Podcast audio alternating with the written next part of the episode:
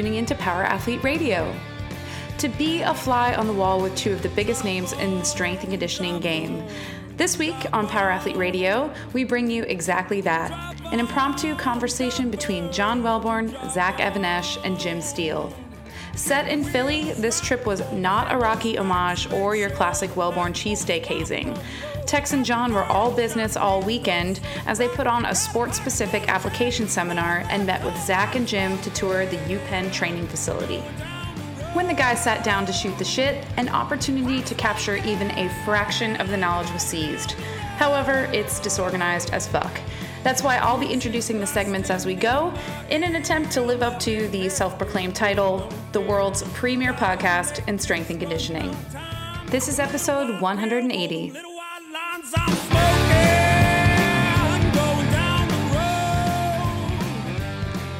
Oh, hey, it's me again. Time to kick off the episode with food and Philly. What better way to open the discussion with three very large coaches and one hungry hobbit? Sorry, Tex. Then we learn that John is still recognized not for his NFL career, but for being in Every Second Counts. Did you know Zach and John have more in common than just their zodiac sign? So many degrees of Bill Belichick coming up. As far as we're driving over here, I'm like driving by. We took, saw you see- pointing. Yeah, you see how we made like a weird detour. Yeah. I was like, dude, I used to live right there. I saw you pointing in Texas. Well, the Yeah. light was green, and I didn't Yeah. honk. So it, it's mentioned that we're sitting here and uh, stoked to come back to Philly, and we had a pretty good seminar today, man. We had a like 30 people that uh, we basically fried their mind with basic Yeah. strength conditioning. Did you get a chance to get any good food?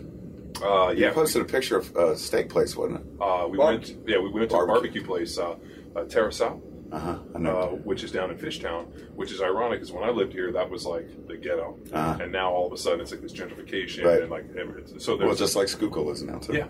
So now that like uh, that we got recommended this barbecue place, we went in and um, I took a picture of the uh, no Mm-hmm. steroids, no hormones, just as more of a joke, but. Um, I was like, "Do you have anything with steroids and hormones? You don't have any of that." Okay. Uh, so we went there, and uh, it was pretty good. Yeah. I, I took Tex, went to the Continental, and I was I've been meaning to take him and hit. Some I ate there. steak. I ate there with K Star. Well, K-Star called me and was like, "Where should I go?" I'm like, "Where are you?" So I sent him the Continental. I remember. I What's saw the kind of I never? It was So the legendary. Continental was right on Market and a Second. Uh huh. It's like a little boutique place. It kind of looks like a diner. Ah. They serve steaks and stuff. And Okay. they had this, good. this drink that they made a, a martini uh, with Tang, and they called it a Buzz Aldrin. And uh, when I when I lived out here, we used to go get them, and it was just Tang and vodka. And I, I was like, "Oh, let's get those." It had Midori and a bunch of shit. I was like, "This thing sucks." Either that, or I don't don't know any better. Were you able to go out when you played for the Eagles? Oh yeah. Were people interrupt you all the time when you're eating, or funny you ask. Actually, um, we got stopped this morning at breakfast by a woman, and she's like, uh, "You look this guy in this CrossFit documentary I just watched?" No, she said she goes. I just watched this. She goes, "You look just like this guy that's in this documentary I watched on Netflix." oh, the CrossFit Games one? Yeah, and the- you're in that? Yeah, There's- every second counts. Yeah, I Yeah, started it. the- I didn't. yeah, I was finish one of the it. stars. But there's another one. Well, There's there's a- the, Oh, maybe I just saw the. the Rich Froning one. Well, there's Uh, the Rich Froning. well, there's another didn't one on Netflix, which is like I saw the games where they Ever- do the, the games. the CrossFit Games. Yeah. So in But it was 2008, a, a documentary about the games. yeah, they made one called Every Second Counts. Okay. that I'm Good. and so uh, I was at the time I was living in Newport Beach. Mm-hmm. Um, I had to drive like 45 minutes to Carson to go train Athletes Performance. It was the only like gym in the area, and I got so fucking burned out of driving to Carson, which is like up to 405, which is like the equivalent of like a it could be anywhere from 20 minute drive to a three hour drive. Oh man. And so I just got burned out, and so I started training at this CrossFit gym. And all of a sudden, I'm like getting ready to go to training camp. Everything's all gearing up, and uh, this guy's like, "Hey, uh, do you want to do this thing called the CrossFit Games?" I was like, "What the fuck's that?" He's like, "It's a bunch of workouts you go do," and I was like, "Yeah, fuck it, let's do it." and he's like, "Where is it?" He's like, "Oh, it's up in Northern California." And I was like, "Well, who am I competing against?" He's like, "Oh, it's CrossFit." I was like, "Fuck it, I'll go win this thing." I hadn't done any CrossFit. I didn't even really. I, I, I just been lifting at this gym. Right. So I show up and like it's like I got like a you know 800 meter fucking trail run through the mountains with these 135 pound little CrossFit dudes, Right. and I'm like a week away from training camp. I'm like, Oh, you were playing? yeah. So so I'm like 312 pounds, ready to go, and I'm fucking competing in like these games. You know, How many pro football players today would even try that? well, is it? well, No well, th- way. well th- th- this is my ego where I'm like, Yeah. fuck it, I'll show up and win this thing. Yeah. And they wanted to make it, and the guy was like, "Hey, we'll make a documentary." I'm like, "Fuck it, come film it. I don't give a shit." How'd you do? uh, out of like 200, I came in the 80s, I think. But you won the. I bet you're uh, the biggest dude I out there. think you Oh, win uh, that scared one the crap event. out of The you. next biggest dude was like 202 pounds. Wow, he thought And he then was, I was- jacked. He thought he was jacked, and, then and then- John walks out and then there. I was 308 or 310, Yeah. and then I come home, and then six days later I leave and go play for the uh, New York or uh, uh, New England Patriots. He played for the Patriots too. Yeah. Oh man, do you want to know a uh, That's who, crazy. who's the co- Bill Belichick's with the Patriots, right? Yeah. Yeah. Did I tell you? Check out this funny story. Back when I used to have a phone at the gym, Bill Belichick calls the gym. Swear, You're kidding. Swear to you. So his Wrong son. number? I No, was going to say that. Check this out. I think his son was playing uh, lacrosse at Rutgers, and then maybe senior year was the kicker. So he calls, leaves a voicemail. I never left the phone on. I would never answer the phone. I would just check voicemails, call back. So he says, uh, "Yeah, like with that grumpy voice, uh, Bill Belichick, and you know uh, my son's in the area, and I want to get him some training." And I'm like, "This is a joke. This has to be a joke." Right. Then I'm like, "His son is in the area," and then I'm trying to put two and two together. And I'm like, "But they've got strength coaches." And then whatever he says, all I remember is he goes, "Call me back." He doesn't leave a number or nothing. He goes, "Call me back." So um, I uh, contacted, I think, man, somebody on their website for the Patriots in charge of like the in charge of some of the marketing or the relations or something, and they go, if Mr. Belichick wants to get a hold of you, he'll call you. That's what they said. I was like, damn, he said call him back. They're like, he'll call you. Huh. Uh, yeah, he. Uh, yeah, I mean that's Bill Belichick. Yeah. Um, I, I, I kind of dug him because he was so uh, Straight shooter, right? yeah. Serious. Like, I mean, he'd walk by and never say hello to you. I mean, I didn't really expect him to say hello. Like other people were butthurt by it, but I'm like, dude, Everybody's very sensitive. oh, Yeah, not that organization. No. Like people know that like Bill Belichick it is is. probably not even going to look at you, and if he has to look at you, it's probably just going But then again, you're going to win, so who cares? Yeah, and, and you know what? I was there. it, I was right? so excited to be there. I'm like, fuck, I hope we win. Was that the last team you played for? Yeah, and then I got Okay. hurt. I got hurt in the last preseason game, and then uh, so I fucked up my knee, and um, I had not played in an NFL season where I hadn't started. I'd started my entire NFL Right. career, and I never you know been cut and the whole deal. So all of a sudden, I you know I'm going in, I get fucking hurt in the last preseason game, and I'm like my knee's fucked up, and I should have gone in and said something because they probably would have just injury settlement out, but I just didn't say anything. I figured like fuck it, I'll make the team, and then I'll practice, and then I'll say something after the first game, Yeah. and then we'll fucking deal with it because then I'm vested and I get my money. So they call me with like one minute left before they cut at like 3:59. They're like, "We got to call you into the office, uh, Coach Belichick talk to you." I'm like, "Fuck me!" So I go in there and he's like, "Hey John, um, I got to cut you today, but I'm going to re-sign you tomorrow. We got to make a roster move, so I need you to hang out for a day." I was like, "Okay, no problem." So I get cut. All of a sudden, all these teams call, mm-hmm. and when they didn't, when I didn't go sign with a team, they they either you know figured something was up because when I came back in, they're like, "We need to put you through a physical." Ah. when the doctor put me through, it was like your knee's. fu-" He's like, "Dude, what's wrong with your knee?" I'm like, "I don't know, dude." He's like, "I think you chipped off a piece of bone." Actually, I did chip off a piece of bone. I got stuck in the joint. And my Oh, how'd that feel? Oh, it was fucking painful. Oh, I, I, I like like it, would- it, It would lock up on you? It wouldn't Oh. bend, and then all of a sudden I go, and I would feel it pop out. My knee would bend, and uh, and then made a good face and, and then the guy goes, he goes, why didn't you say something? I'm like, dude, I have never been fucking cut. I've started my whole NFL career. I didn't think you guys were gonna fucking get me like this. The guy's like, dude, if you had said something, we, I was like, fuck. I was like, I was just gonna gut it out. And the guy's like, dude, Yeah, yeah. I'm like, he's like, I'm like, all right, fuck it, I'm out. Next up, John responds to Jim Steele's questions about the best opponent he's ever come up against. Things get a little weird when Welborn spills a secret about how he went full serial killer, tearing out the picture of his opponent from a game program and pasting it to his bathroom mirror. Have a listen. Who's the best guy you ever played against? Oh, Warren Sapp, right? oh, fuck him. He's a fat piece of shit. I hope Whoa. he is. He, he sucked.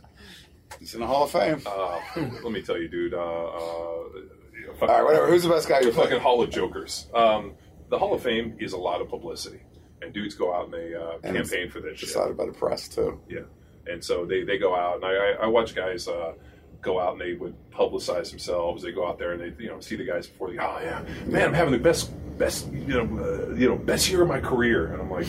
No, you're not. You fucking suck. He's like, well, if I tell enough people that, they'll believe me. Right, right. And I will watch Like people. the premier strength conditioning podcast. It's it's the big lie. Um, It's the big lie. so uh, I played against shit the, the best the NFL had, And surprisingly, the one guy that is, that, that I remember as being the most difficult, the one guy that I literally geared up for, uh, most people don't even know, is a guy named Keith Hamilton. I think I remember the story. He story. played, yeah, played D tackle for the Giants, and so they called him the Hammer. He's like a farm boy. No, he's a big black dude who was fucking ghetto as fuck, and uh, he had like he had all of his kids. The premier unfiltered strengthening initiative He, he, podcast. I mean, dude, he, he was a scary dude, man. He had all of his like kids, like baby pictures, all tattooed on his arms and shit. He had a gang of kids, and like he was a mean fucking dude. Literally a gang of Yeah, kids. I mean, literally a gang of kids. He had a bunch of kids. Like he had like six faces, and I was like, you got all like six kids. But so his move, he was a big dude. He was like six five, six six, like two hundred ninety pounds. He would just stand straight up and give you his chest, and like dudes would sit back and punch him with everything, and he would just take it. Once the hands got on him, he would do this thing called the forklift, where he would oh, grab you by the wrists and just lift you off and fucking throw dudes, and then he'd sack the quarterback. And he played with like you know Strahan, and when all like Yeah. the, the Giants teams were really good. So, you know, everybody knows Strahan and Right, Pepper right. Johnson and all these dudes. Mm-hmm. So, uh, when I came in, I started at right tackle, and then I got hurt, and I missed my first year, and I got a chance to watch the guy who was drafted the round ahead of me, same year, a guy named Doug Brzezinski from Boston College. Doug played guard, and I watched uh, Keith Hamilton, aka the Hammer, like was Doug's nightmare. He literally like took his hands, lifted him off, put him over his head, and like threw him back as he sacked the quarterback. So the next year I come in, I beat Doug out, and I go start, and I'm watching this dude on film, and I'm like, holy fuck, dude, this dude's killing people. How do people not know about Yeah, this guy? yeah. How's It's this like Daryl Grant with the Redskins back when they had Manley. Daryl Yeah. Grant was so good, and nobody. And, like nobody knew about this dude. How come nobody knew him? Because of some of the big name guys, the strain, the publicity handle. That's what I'm, But- saying. I'm, that's but what I'm also, wondering. Like, here's the thing. you got to market the yourself. certain thing about the NFL is you can be really good, but if you're like if you fuck dudes up too bad, people won't vote for you for the Hall of Fame. They won't vote for you in the Pro Bowl. And this dude was uh, he fucking was a badass, Yeah. and he fucked dudes up. And you know, NFL dude, dudes are little bitches. You know, if, if you make somebody look bad, they're gonna be like, "Fuck you, I'm not voting for you." That shit happened to me. How was I know? I, I was the number two rated guard on national for a couple years, and I didn't make the Pro Bowl. And dudes that were less players than me made over the Pro Bowl, and I remember being like, "The fuck?" And they're like, "They're never gonna vote for you. You go out there and fucking hurt people." Plus, you're You know, nasty. Yeah, you're nasty. you know, and they're this is their way of fucking you over after the fact. So I go play against Keith Hamilton, and I remember being like, I'm gonna knock this motherfucker out. So I, I, I uh, when I grew up, I had dreams of being a, a fighter and a boxer, and like always thought so. Like this was my opportunity, and like I took the Tyson approach where I was gonna just fucking hurt people early and try to get them to quit. And for 99% of my career, it worked, hmm. except for this dude. And I would literally give him everything I had. I, I could headshots, fucking split, try to split his head open, punch him as hard as I could, and the dude was like the Terminator. He just never fucking stopped. Damn. And so he would grab my hands and try to get him off, but like I was pretty good on the hand And replace. hmm to the point where we actually in the off season developed a drill called the hammer where dudes would do this and we would grab their hands and guys had to replace and do all this crazy shit i remember one time he grabbed my hand and i went to rip it off he was holding on to it i was fucking doing Was he a wrestler? I wonder if he was a wrestler. Well, He was just, no, he was just a fucking monster. Um, so I knew uh, the first time I played against him, and I, I never told anybody this, but uh, I was, we had like a gnarly fight, and I remember sitting there. I was so fucking mad after the game. I tore his picture out of the fucking program, and I put it in my wallet. Yeah.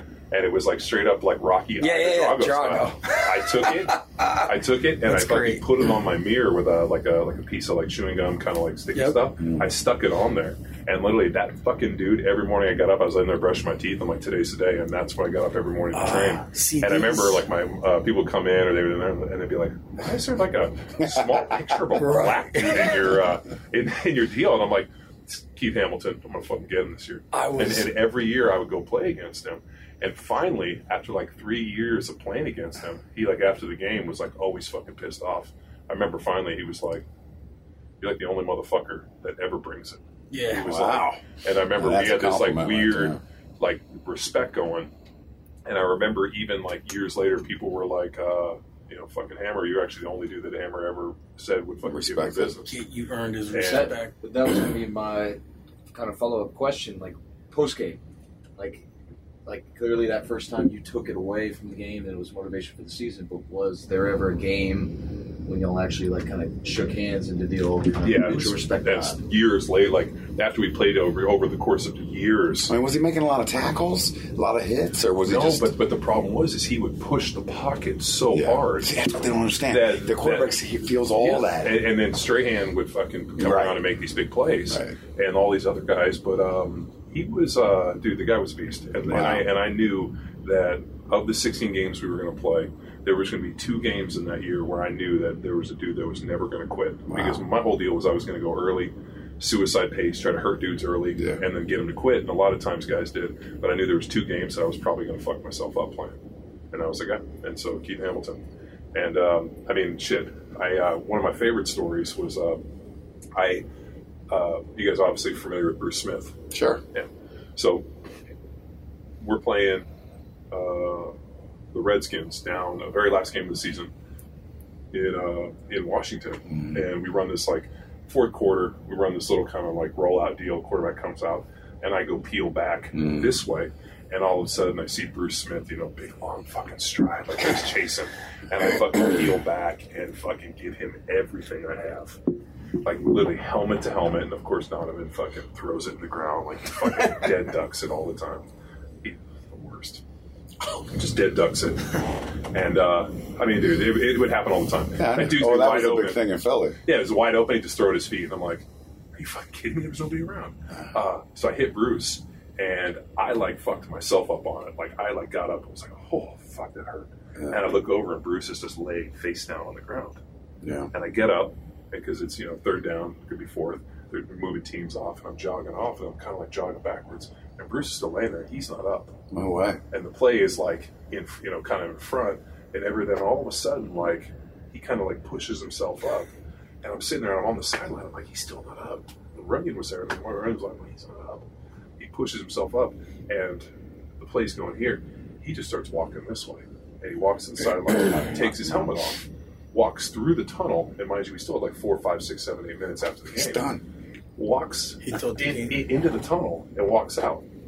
Game's over. I'm looking for him because we were always. I mean, Bruce Smith. Yeah. I mean, fuck, I, like I remember playing against Ted Johnson and Bruce. I remember in Buffalo. Like I was like my brother was a Buffalo fan, so this was always a big deal for me to play against Bruce. And I remember him. I mean, dude, he he made so many people Oh look stupid. God. He was the Spin best. move. The spin Yeah. I mean, and, and that weird one we used to call the Matrix, where he would like jump inside and dudes couldn't hit him.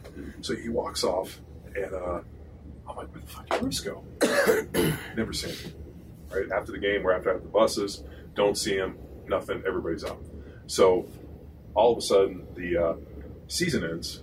Uh, you know, we go to the playoffs, the whole deal. I'm at the Super Bowl, and all of a sudden, I'm at the bar ordering a drink, and I look over, and I can see this dude staring at me. it's fucking Bruce Smith.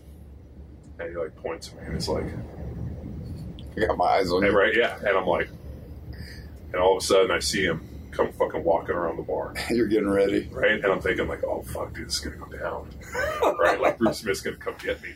He looks over, and he's like, what are you drinking? I was like, oh, I think uh, tequila and some whatever. He's like, two. And like yeah, we, we like took a drink, and I'm like, so fuck, what the fuck is gonna happen, right? So we finished the drink, and he goes, um, you know, he played what 19, 20 years, whatever it was. He's something else. Yeah, he's like, I played, you know, 20 years in the NFL. Uh, I fucking beat the best, all pro, you know, fucking went to, you know, this, and, you know, go, just give me this whole thing. And I'm like, yeah, you're fucking Bruce Smith. And he goes, like, the last play of my NFL career, you knocked me unconscious. Oh shit! Because you fucking knocked me out. He goes, I was out. You And that fucking was hit it? me. The hardest thing. And he goes, I literally woke up, and all I could hear was, it's time to go. He walked out, went in the locker room, took his shit off, put on his clothes Retired.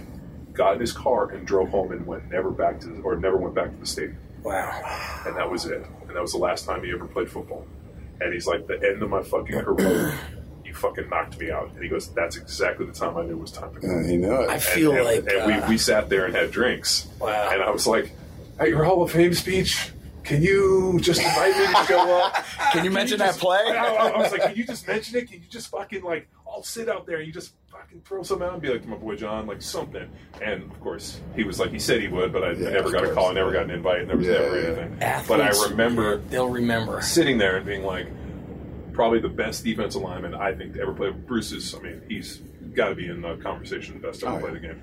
And Well, the pass last rushers. play, yeah, hands down, one of the best pass rushers. And last, and I knocked him out. So I was like, all right. And he's like, and he, he was always complimentary. He's like, you fucking play the game hard, dudes respect you. And I was always good with that. Ath- I didn't need athletes all have the the other memory. accolades. Yeah, yeah. I didn't need the Pro Bowls and all the other hand jobs. The fact that people respected me enough to say that, that was good. Yeah, they remember their. I always, I always tell kids when I work with the young guys, right? I go, I go, everything counts. I go because you'll be s- seventy and you're gonna remember your last game, your last match. You're gonna remember that shit. It's uh, hearing you say that, hearing you say that, John. Like that guy's gonna be like, I, I went out. I went out. I went out on unconscious. I, I Yeah. went went all out. yeah, yeah. In this segment, Zach wants to know from Jim's perspective what makes a great youth athlete. What is that X factor that is so difficult to define but determines an athlete's success and longevity in sport? Translating that into success as an adult, never accepting complacency should be the goal of every coach. What do you think? what do you guys think, Jim? With you being at the at the college Jim, how, level, how long you been here? 99, February of 1999. Yeah, Oh, shit. yeah. I, I started coaching in '89. I studied for this. I went back and listened to Jim's uh, podcast with you guys, so I remember. Is that right? So, Jim, this I'll ask both you guys. With you being here for 17 years, about, and then John, with you being from college to NFL, I'm always trying to figure out like what makes the athletes that are great. Not so much, you know, the genetic greatness or like whatever they're gifted with, but I'm looking for. There's certain kids. Let's say we're working out. I'm the coach. It's you three guys. I'm always like, come on, Tex. Come on, Tex. Come on, Tex. I'm, I've always got to push you. Your mom's always got to make you breakfast. Your dad's always got to do everything, you know. But then John, you're always like, I don't have to say anything to you. You're a grinder. And then Jim, you're, you know what I mean? Like, there's all these different uh, mindsets. What have you found is kind of like these key factors, and you're like, that guy's going to go far, or that girl's going to go far in sport. I'm trying to dial that shit in because I feel when I look at training, I look almost more at how the training affects their their psychology than the science behind it. I always, I always thought that people had to have some kind of hardship coming up in order to develop that. But then I got lacrosse kids here, Right. who haven't had a lot of hardship as far as money and things like that, and they have a heart the big of Texas. Yeah. I, I, it's very tough to figure out. Yep. Um, I, I still think you either have it inside you or you don't, and a great coach can get the fire come out a little bit. Some kids just need to be told you can be something else. yeah. You can be something, and you have a lot of potential, and you you know you work really hard. But I think if they don't have it in them, it's pretty tough. I do believe they got to go through. By the time they get to college, by the time yeah. they get to By college. the time they get to college, Like you have coaches, and, and, and I'm not necessarily saying here, where they say, "Oh, we got to make them tough." Man, they're 19, 20. I don't know if you can make them tough. You know, and my dad's sports psych- he taught sports psychology at the University of Maryland for 40 years, and I ask him all the time. He's like, "Ah, I don't know by that age if you can make them tough, you know, or you can make them dedicated, or you know, it's you can bring it out." I feel like I got tougher in my late teens, early twenties. You know, you probably had it in you. You just needed some challenges. You probably needed- needed someone to say, or, or somebody as good as you to go against, I had to or get- better than you that you had to reach for. and get pissed off. Right. You got to get pissed off. Like you got that old pissed off for greatness. My deal is I didn't like to lose. yeah, Yeah, you yeah, you were very competitive. Yeah, I mean that's. Uh, but I, you know, I grew up with two older brothers, and I like. I just. I, I think I fucking got my ass beaten, and I lost so much Yeah. that it was uh, upsetting to me to lose. And I. But what's crazy is I don't like to lose. I mean, it, even in, in college, like uh, I looked at like writing papers and grades and whatever, and I always think, "What you get? Just fucking beat me." And like people are like, "Why? Why are you pissed off? I got a better grade." I'm like, "Well, you fucking beat me." And they're like, "We're not competing." I'm like, Yeah. well, "Fuck, I don't give a fuck. We're playing checkers." Like I, I, don't want to lose in anything, and I didn't like losing in grades. And I was always like, "Well, you're an athlete." I'm like, "That doesn't make any I didn't have that in my uh, younger years. Yeah, I, I just didn't like to lose. And then also, um, so when I got to the NFL, and I, I think I enjoyed playing the NFL more than college. Um, when I played in college, uh, I thought they would always play me out of position because I always played tackle. And when I finally got to the NFL and I played tackle, I'm like, fuck, I hate playing tackle. I'm playing sideways. I like a faster game. They let me play guard, and instantly I flourished. And then, of course, I go to the Chiefs, and what they need me to do, fucking play tackle. And I'm like, dude, for my entire career, I played out of, the, uh, most of my career, I played out of position. And they were like, well, you can do it. I'm like, yeah, but it's not what I like to do. I like to, like, put the dude in front of me. Guys and right in your just- face. Yeah, it's like it, it happens fast. Like this whole fight. Like I, I don't want a patient. I want to start the fight early. And um, I really like the fact that um, I could train in the weight room and I could see the progress I've made in here Mm. and directly see the correlation on the field, which is was addicted to me. Like, so wait a minute, if I squat heavier, if I lift, if I train, if I do more, I get better on the field, and I think that was addicted towards me. Right, right. You know, whereas a lot of guys I don't think are able to translate, and that's what I've basically spent the last eight or nine years doing is trying to develop a training system that takes what you do here in the weight room and basically allows you to translate it on the field. And I realize it's And you can see it right away. yeah, I mean, it, but it's based on this idea of like of movement and understanding like you know position, posture, and all these things that I developed in my NFL career that I could reinforce in training. And I talked to people. I mean, we were you know we blew thirty minds this weekend, just telling them about foot position and this is what posture and position looks Yeah, like yeah, in full yeah. range of motion. And people don't see like. The like- correlation, Yeah. to Like- pointed out. yeah, if you're overloading this movement pattern with weight, then you're basically building, you know, neuromuscular pathways that are going to become your default. So the default has to become perfect, so that all of a sudden I go from we call, uh, the uh, closed loop to open loop. You know, the closed loop being the skills we develop, the open loop being, being how I develop and use those skills in relationship to sport. And you know, we're talking to people about it. They're like, I never Wait thought of it like that. But the, the key word, and then we presented the seminar, is opportunity. yeah, So that's that's the game yeah. is the opportunity to then Well, not think about it. It's just I I had Because a, you've uh, done the work. right. I had a great focus on the uh, game. So when when I found out I was having kids, I reached out to all these different people that I know, and I'm sad I didn't reach out to you as I'm kicking myself now. But um, I reached out to uh, different people that I knew that were fathers that were uh, successful in other ways, like Stu McGill. Um, You know, we, we were buddies, and uh, uh, we had him on the podcast, and we emailed back and forth. And I called him up. I said, "Hey, Doc, I'm uh, I'm having kids, um, trying to uh, you know think about like you know movement and this." And I was like, you know, anything that you regretted as a father. And all of a sudden he got real quiet. I'm like, hello? He's like, ah, I'm actually uh, choked up. I'm tearing up right now. And I was like, ooh, okay, let's talk. And he goes, um, yeah, I have a lot of regrets as a father. And I was like, like, like what? He's like, I was too hard on my kids. Huh. Really? And the crazy thing about this, right? And we had this amazing conversation. He's like, uh, and then I started talking with different people, and the people, and then I asked him, I was like, well, what's your kids do? My son's a lawyer, my daughter's a doctor, and he's going through this whole thing.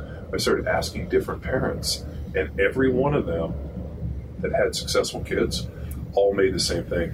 I was too hard on my kids. Joe they're just successful. Yeah, But Joe they were all- because they're all successful. all so, the time. so the crazy part is, and I even asked my dad. My dad's like, you know, I was, I was, uh, I was hard on you guys, and he's like, you know, I, I, you know, when I watched you play in the NFL, I was so proud, and to get to go out, and he goes, I wish I had done more with you guys and been around more, but he's like, you know, I chose to work so your mom could stay at home. Yeah, sure. And he's like, so I worked, you know, 80, 100 hours a week, and like, to, you know, people ask me all the time, I'm like, I don't remember seeing my dad when I was a kid. Yeah. Only on the weekends he would come and bang on the window. We had to go out and uh, Saturdays work for gardening. Yep. So we were like manual labor, and then Sunday we had to wash all the cars. We And just this had this started email at six a.m. How good hard work Dude, feels. 6 a.m. My job was that we had to go out and wash the car, and because I was the youngest, I had to clean all the rims because I had small hands. so we had to literally wash all the cars and like this whole fucking deal. And uh, but like that was universal to all these parents that all had successful kids that all been there. They're like, I was too hard on my kids. Yeah. I demanded so much of them. I was so strict. And then the funny part was when I talked to people that are successful.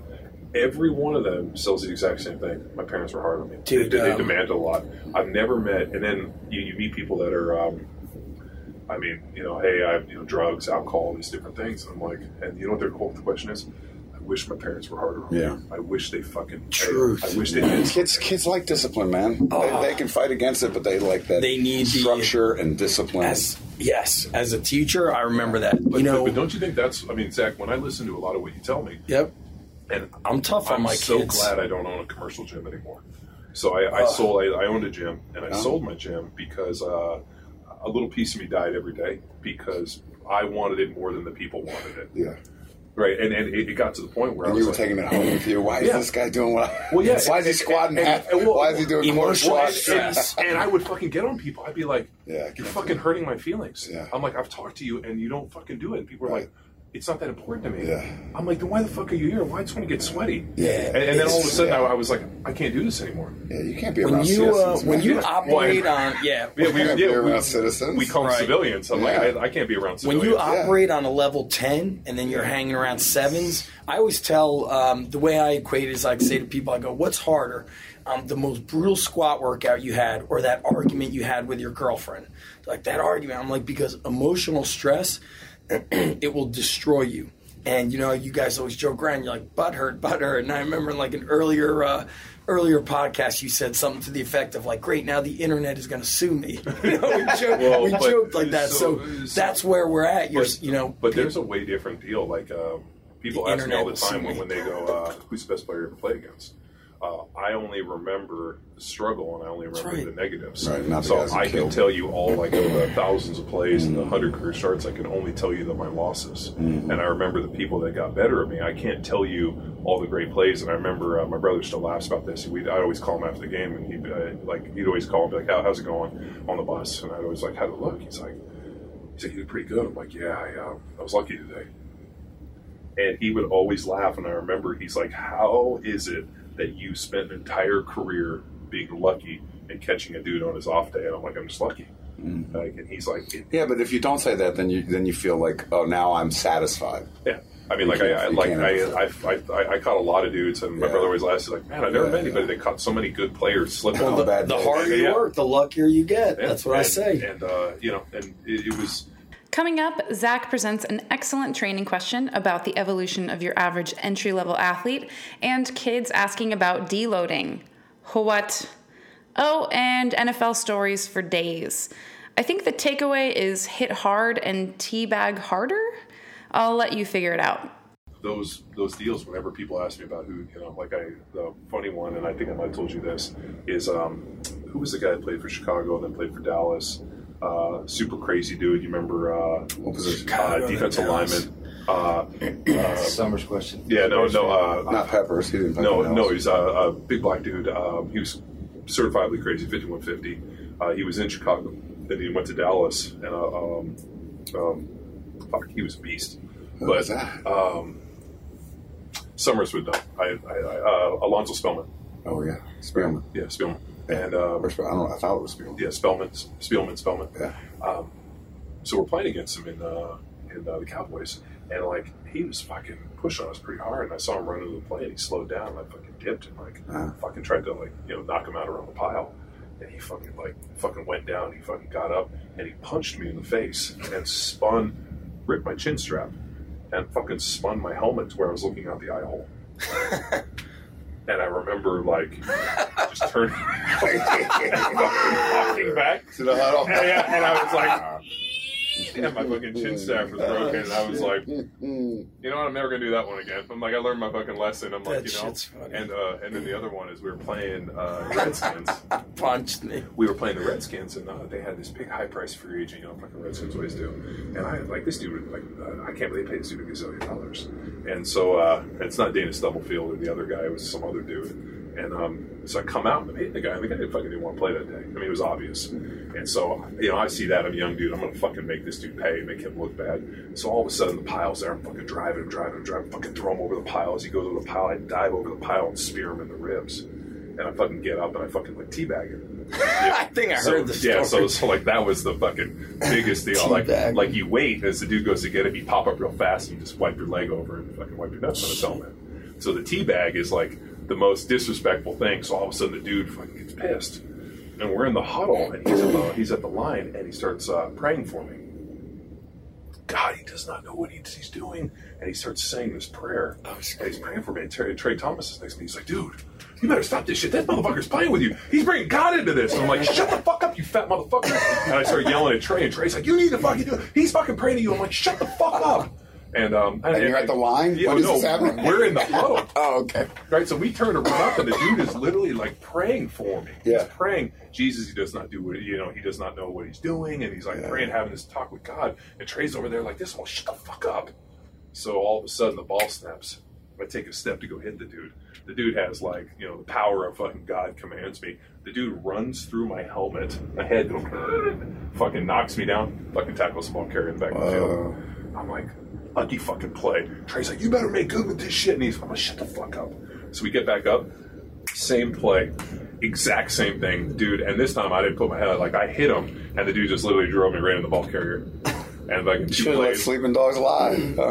yeah, yeah. exactly. And so all of a sudden we pumped the ball, and he was like, we're gonna have to do this the rest of the day?" I'm like, "No, we're good. I won't make you look bad in other plays. I could because I don't want to play today."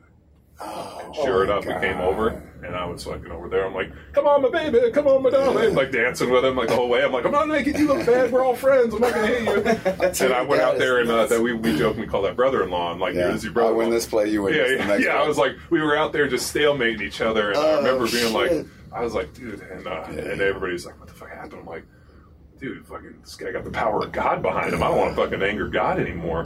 and um, sure enough, that those two plays, I was like, and then I realized if some dude's having a bad day. Just let him have a bad day. The last thing you want to do is fucking go after somebody and make them bow up and pride up, and then fucking come and make you have a bad day. And there were other guys like, and then I, that was a, a great lesson I learned. I'd go and like, you know, some days guys don't want to play, and you know what? If they don't want to play, that's fine. I'm not going to make you look bad. Whereas early in my career, I try to like fucking throw them and hurt them and do shit, and then the last thing you want to do is get a guy to bow up with some pride and fuck you up and start praying for you. Damn, praying for God. Dude, You the guy, the guy, Jesus, he God, was like, much he's, well. he's like, Jesus, he doesn't know what he's doing. And I was like, shit, you know, and me, I'm like, fuck you, fuck him, you know. fucking uh, out. I got I got a training question for you, Jim. Since you've been here since '99, uh-huh. to 2016. Talk about how training's changed, how you're training the athletes differently, not because you know more, you've been through more, but just because shit is di- kids are just different. For I'm going to give an example. I feel like if we, you know, you're at we're at Division One school, so you're getting a, a more highly qualified kid who's athletic but kids are just you know i look back at like i look at kids now and i used to not train them till like eighth grade. Then it became seventh grade Yeah. then sixth grade. I've got kids where i'm like shit dude they were like genetically they they fucked their bodies up so much with all this fake food that they eat that like mm. we're so far behind the eight ball that i can't even intervene. If i can't like have them live with me and feed them differently and change their lifestyle like they're going to be slow immobile and weak i want to hear like how are you training differently because kids are different? Psychologically they're different. Physically they're different. I mean I, I think kids don't want to train as hard or as heavy as they, as they to used to? because of they have all these other methods that they hear about and that they see on the internet. so you're saying you want to sue youtube. Yeah, really, because they see, oh, well, why aren't we doing suspension training, or Right. why aren't we doing, you know, this this with these bands, or why, you know, why aren't we doing this and that, Dude, or yoga, much- or why aren't we doing yoga now? How why much aren't is the West Side like dynamic band stuff? Like, do you get a question about that a lot? No. Like, like, why are we doing accommodating resistance? Nothing. Not at all. No. Um, kids aren't in. When I was coming, now it's different places though now. So In uh, 99, there were no strength coaches. scholarship kids and stuff who had were into lifting, and they Yep. knew got they knew like the top power lifters, they know the bodybuilders, Yes. they knew who in the NFL was really strong. That's right. That kind of stuff. That's true. Um, not so much anymore. You know, it's it's uh, you would think it'd be the other way around with more information out there, but it's, It's almost not. too much. And then a lot of the parents are more involved with ideas. And some of the parents have So they played. call you up? Like, no, they don't call me up, but it's They more call- like uh, I couldn't imagine a they have. parent So calling they you have on the personal phone. trainers, and I've never talked to a parent. I talk to parents after the games and stuff. Hey, Coach Steele, I had this idea. I saw this on YouTube. What do you think about incorporating this training? You're like, click. Oh, I'm totally politically correct. well somebody was We have saying three uh, people to listen to this podcast. Yeah, they were they were like, dude, how come I never tell the football coach how to run these plays or the wrestling coach how to do this? But they're, they're always telling they're always telling me we don't let uh, parents allowed in the gym ever, and that shit makes things a lot better. Yeah. But uh, yeah, kid, you know, I'm not going to mention his name, but he goes, you know, my best football players was back in the day when the quarterback would train with the lineman. I saw Boomer. Esiason He would at the power University of clean with them Maryland doing behind the necks. Yeah. Could you imagine a, a top round So- draft pick or a, he was an All American doing seated behind the necks? So man? here's the question no too, way. right? So back, I'm going to say back in the day, that was a lot of stuff that was in vogue. We benched. We didn't have safety bars. We did a lot. didn't have yeah. We didn't have Swiss bars. We didn't have Yeah. any of that shit. Right. Were kids all fucked up with shoulders, this, that, back in the early, late 90s, early 2000s? Listen, I always So tell the story. the We'd have one guy on? blow out a knee Yeah. when I was in college. One guy blow out a knee, you just wouldn't see him again. So what's that going was on? it. Well, I One guy would have a uh, yeah. I don't I'm know. trying to wrap my head Well- around this that we train smarter. We I don't know if we're eating. We tr- we supposedly have better training, better prepared. But back when I was in high school, nobody was like, "Dude, I have to get Tommy John or my shoulder's torn, my knee." Yeah. You never heard that. I hear a lot of high school kids. A lot, almost every college athlete I work with has had a meniscus, which is mm. nothing crazy, but a lot of just issues. I had shit Well, and, going and on. the, you know they diagnose them a lot better now too. well, They got MRIs. You know, yeah, stuff well, they that- get MRIs, or every kid that I work with, like his doctor says the same shit. Um, you've got uh, Osgood Schlatters. That's, I'm like, uh, that's, that's bullshit. I know. I want to say, did your doctor say, show me a body weight squat? Yeah, I saw your knee when you Yeah. were kneeling. I was like, damn, I wonder who- if. Yo, kids will say, "I had all your slaughters." I said, "I squatted 820." Yeah, like, So you just, and I, With I it. feel I like. ruptured patellar tendon out on fucking Doing Old out on Veterans the Stadium, field and I still first- came back and played. yeah, fucking so boys. it's So what? Um, you know, this one coach, he goes, "Man, my best players were the, when the quarterback would be like, yeah, fucking, I'll bench with these guys. I'll power clean three fifteen. It was now the Man. court. Now the quarterback's like, well, you know, during winter workouts, I'm going to go to my guy and we're going to do our speed ladders I and watched a video of, of Staubach doing snatches the other day. Who? Roger Staubach. Who's that? I don't follow the quarterback sports enough. for- Quarterback Jeez. from. Wait, Dude, he's like uh, the I'm Dallas not- I don't. Cowboys. I don't. I don't So watch- Staubach Uh, was- like fucking I don't like watch Roger the Staubach. Roger you? Staubach? no, so he was the quarterback for the Cowboys from uh, 70 or 6, 70 to 79. He was Tom Landry's good guy. Yeah. Doing Power, the original Power. And he went to the Naval Academy and would take his leave to come to training camp. nice. Yeah. And uh, so he was just a bad, tough Captain America, they call him. But yeah, he would do everything that everybody else did. And the other day, Bob Ward, who was like one of the the original strength coaches in the NFL, Yep. he's the one who brought martial arts in. He brought those obstacle courses where you react react to lights and things like Yep. that. He brought overspeed training. All that stuff is Bob Ward. He doesn't get any credit. Um, yeah, he had Staubach out there. He had they always had their weights outside, you know. And and uh, he has That's a video awesome. on his YouTube of Staubach doing snatch. Not the greatest form in the world, but man, I'm so impressed because I'm thinking today guys would say my shoulders. Right. What, you know, what am I going to do? What am gonna hurt myself? Do you think it's? Um, I look at it like this. So football, they don't really get to play it as much year round, but like every other sport. So you got uh, here. We've obviously got wrestling, tennis, baseball. So if uh, back in the day you'd play baseball just in the spring.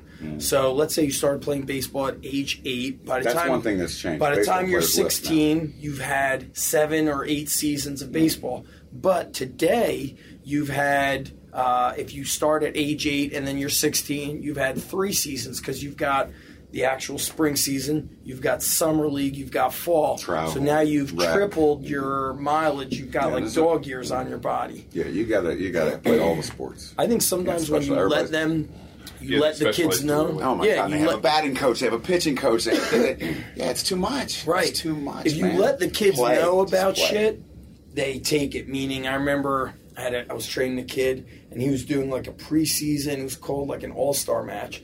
Think we were training on a Tuesday. He's like, "Should we deload?" I go, "Deload for what?" He goes, "I got all star match Saturday." I go, "How many matches?" One match. I go, "It's fucking Tuesday, and it's not even a full match. It's like not even full periods. We're not deloading." And uh, I feel that that's why I'm so big with the Dude, psychology first of, of, shit. I got rid of the term deload, and I fucking hate Jim Right, for it. I, I like cursed Jim. I remember I told him, I'm like, hey, fuck you and your deload. He's like, why? I'm like, no, dude, it's not a deload, it's a reload. reload And so or I won't use the term deload. And we're like, what about a deload? I'm like, no, no, no, we don't deload, we reload. And uh, and then and then I got an email the other day from this guy who was like, can you point me any uh, um, what was it? any articles or any uh, uh, like peer reviewed studies about deloading or re- I was like, I basically So- sent this guy back and I was like, are, are you fucking serious? Here's my thing Like, with that. do you believe that anybody has done any form Such of hard- like, like, like, like peer peer reviewed double blind studies on the efficacy of actually taking a deload week? Right. Here's I'm my like, Of doing forty percent. I, I, I was like, yeah. Here's what I was That's like. max. Forty percent. but but you know, if you do forty, you're okay. But if you do fifty, 50. Oh yeah, Yeah. too much. And- you can't recover from that. Yeah. yeah, yeah. I used to be from that. Tell super. Uh, Yeah, can't recover. right. I used to. I say that And too. then I it's used, going to mess up your multi-year template six years. That's from now. it. You're going to be like, why did I Macro, take that? micro, and all Yeah. that. It's going Yeah, to yeah, all yeah. messed shit. up. I used to be very regimented. I would do three weeks hard, then I'd be like, okay, this week we're gonna like just go kettlebells, body weight. And I remember this: a football player um, on like the middle of the week, he's like, "Coach, man, I just got to go heavy. I, I got to go heavy." And uh, I was like, "No, we're we're deloading this week. Or, like we're we're deloading." But I remember them; they came back fired up.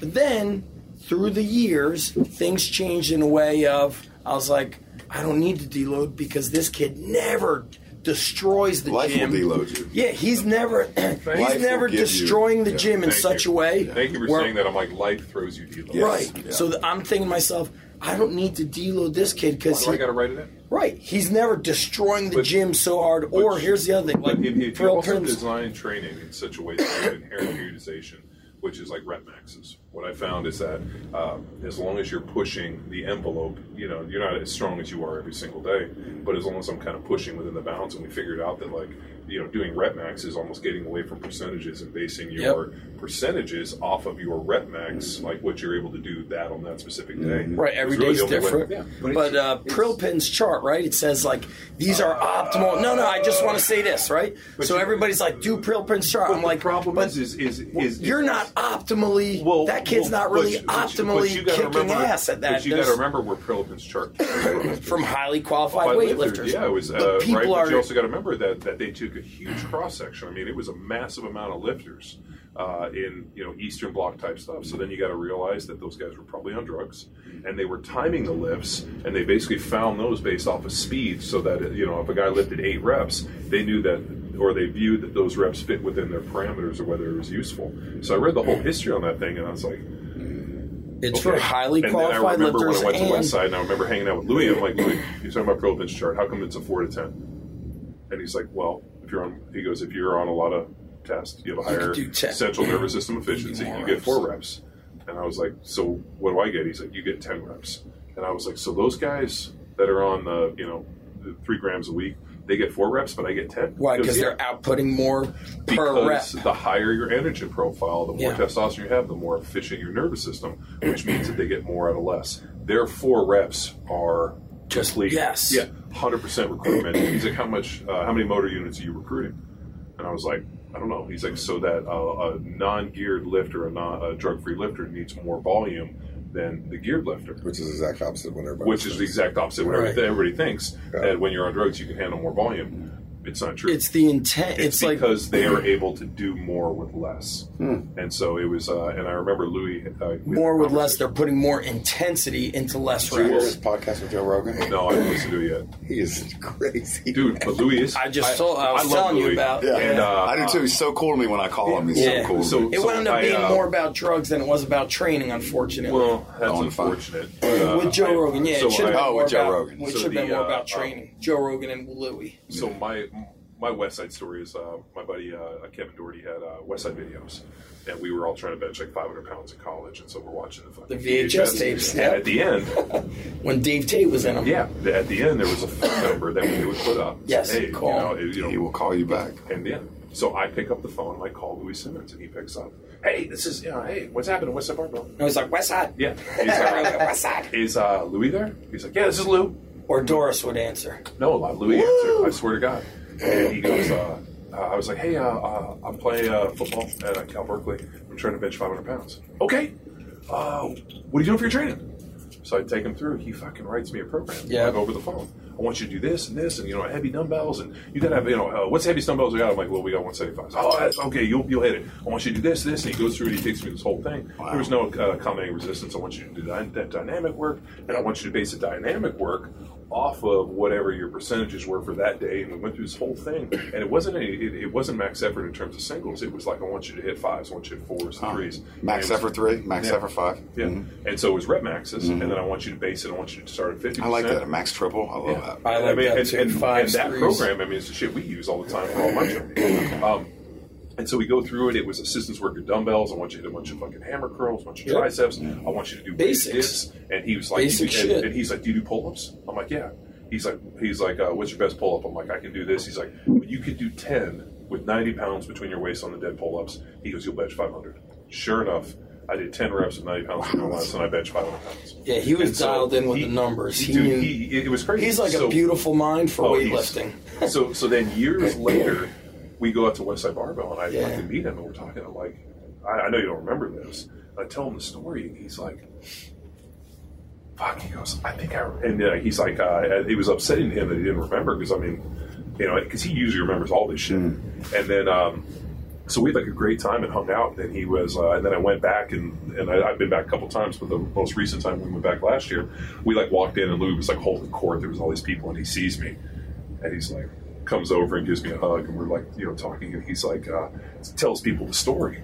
And I Oh, was he like, remembered the story. No, well, he told people the story. I was like, I thought you didn't remember. He's like, well, I remembered it after you told me. Ah, yeah, You know, yeah. and, and so we went through the whole thing. I mean, but um, He yeah. changed my Straight mind with shooter. training. He, I used to call him when I was a teacher, and I call him on my prep once a week, and he got me away from thinking just sets, just reps. He would talk about training Kevin Randleman. Well, he, What- he, he what talked hit- about tonnage volume over the course of a yeah. amount of time. What hit me the most was he spoke about he was training like three or four wrestlers that were in the lightest weight classes, which was at the time 103 and 112. And he was talking about how the one kid who weighed like 106 benched 205.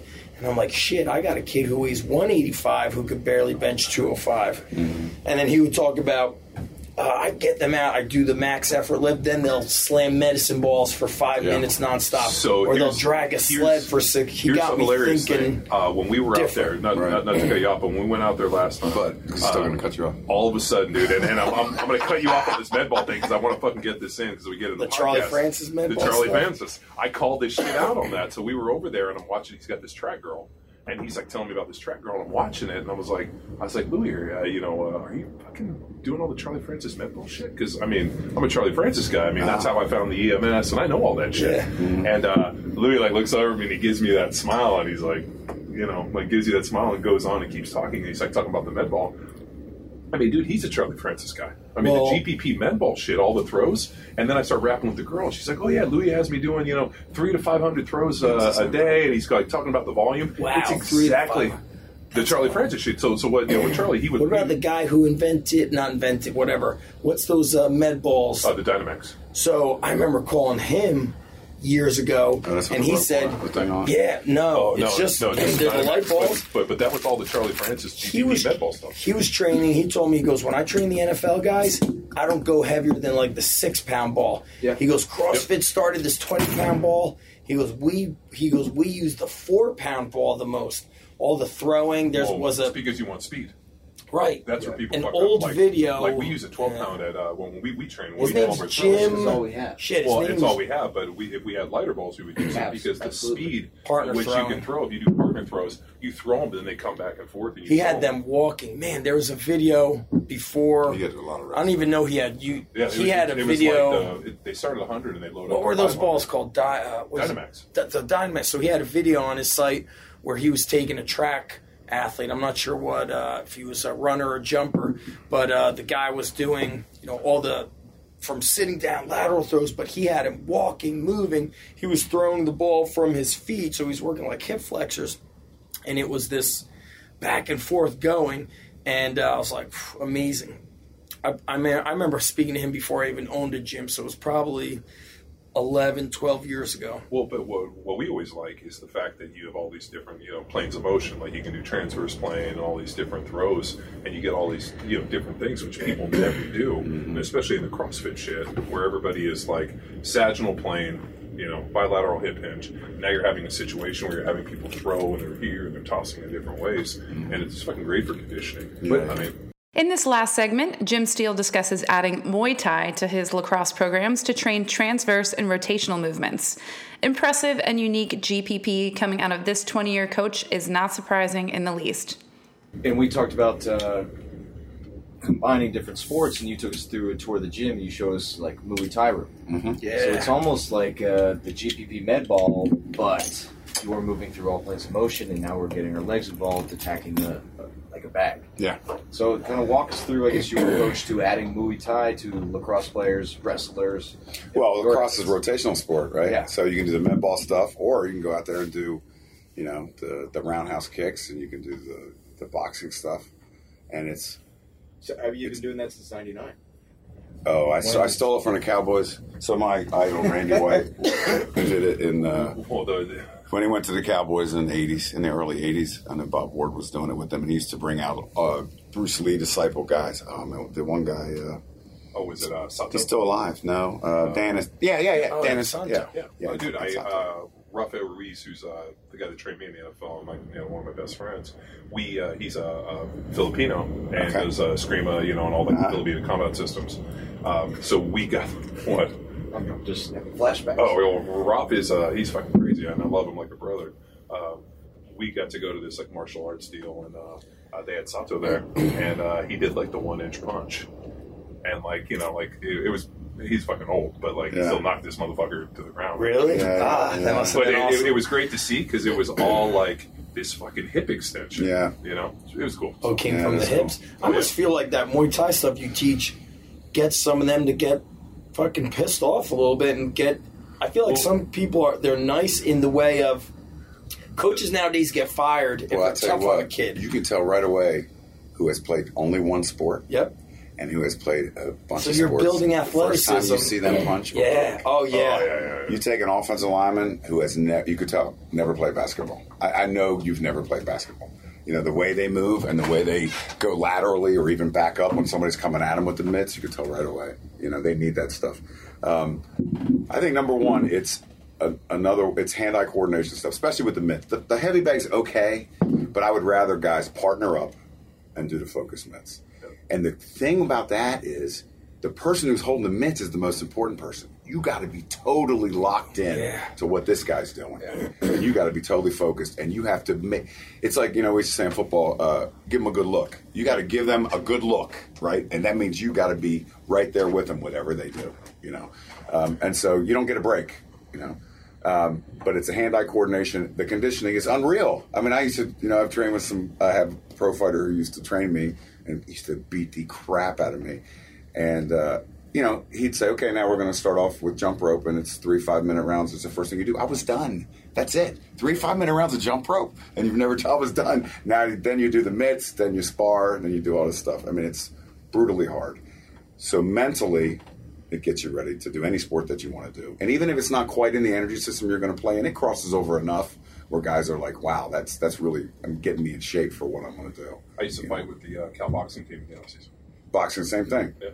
Yeah, Unbelievable. so- and when a guy's coming at you, your stress level goes through the roof. Well, I mean, it was perfect You know? for offensive line because I learned how to cut out. No things. question. And so when I boxed when I was younger, that ability to cut off a dude in a room uh, in a ring, but also how to square up your body, and then you know, like never square a dude up two thirds, and you take different Right. shots, and then the hand stuff. I mean, all And, and, that. it, and it teaches you distance. yeah, it teaches you how to judge distance. The first time I sparred, I was like, you know, I'd been in some street fights and stuff.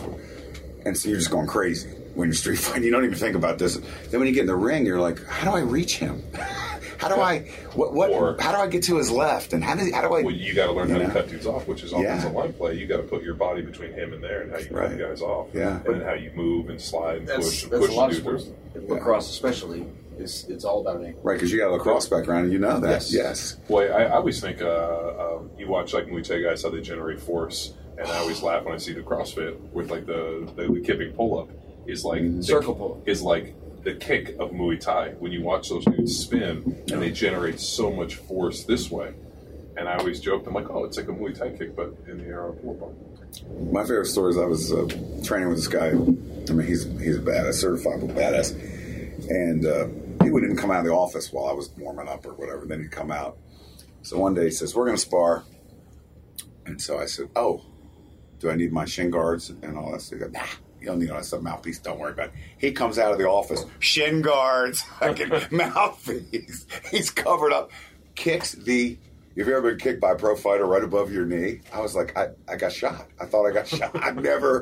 And then when he, and I realized later when he kicked the bag, it was like a gunshot going off. He kicked it so hard, and you're so amazed by how much force he can generate in in six inches. It's just like that little that hip snap, you know. And I was like, that's why it's so good for athletics. Sure. You know, so good. But yeah, he would just come out and beat the crap out of me. But uh, you learn a lot that way. Drop on, drop on. Kick the wheel Now it's time to empower your performance. Like what you've heard so far? Then you'll love tuning into Zach's continued conversation with Jim Steele on his Strong Life podcast, episode 100. It's linked in our show notes. Also, an excellent synopsis of the lessons learned during this recording can be found on Zach's website. An article titled 12 Things I Learned on a Never Ending Podcast with John Welborn and Jim Steele is linked to this blog post. This year's Power Athlete Symposium is now open to the public for the first time. If you haven't heard of this annual Knowledge Fest, it's basically the most badass three days spent in SoCal. Rub elbows with fellow power athletes and soak up the wisdom from guest speakers like Robb Wolf, Andy Stumpf, Aaron Ausmus, and Brad Snyder. Of course, you can expect that the Power Athlete crew will also be leading the weekend with the latest and greatest out of HQ. Registration can be found at powerathletehq.com backslash symposium and closes on November 23rd. Hope to see you there, and until next time,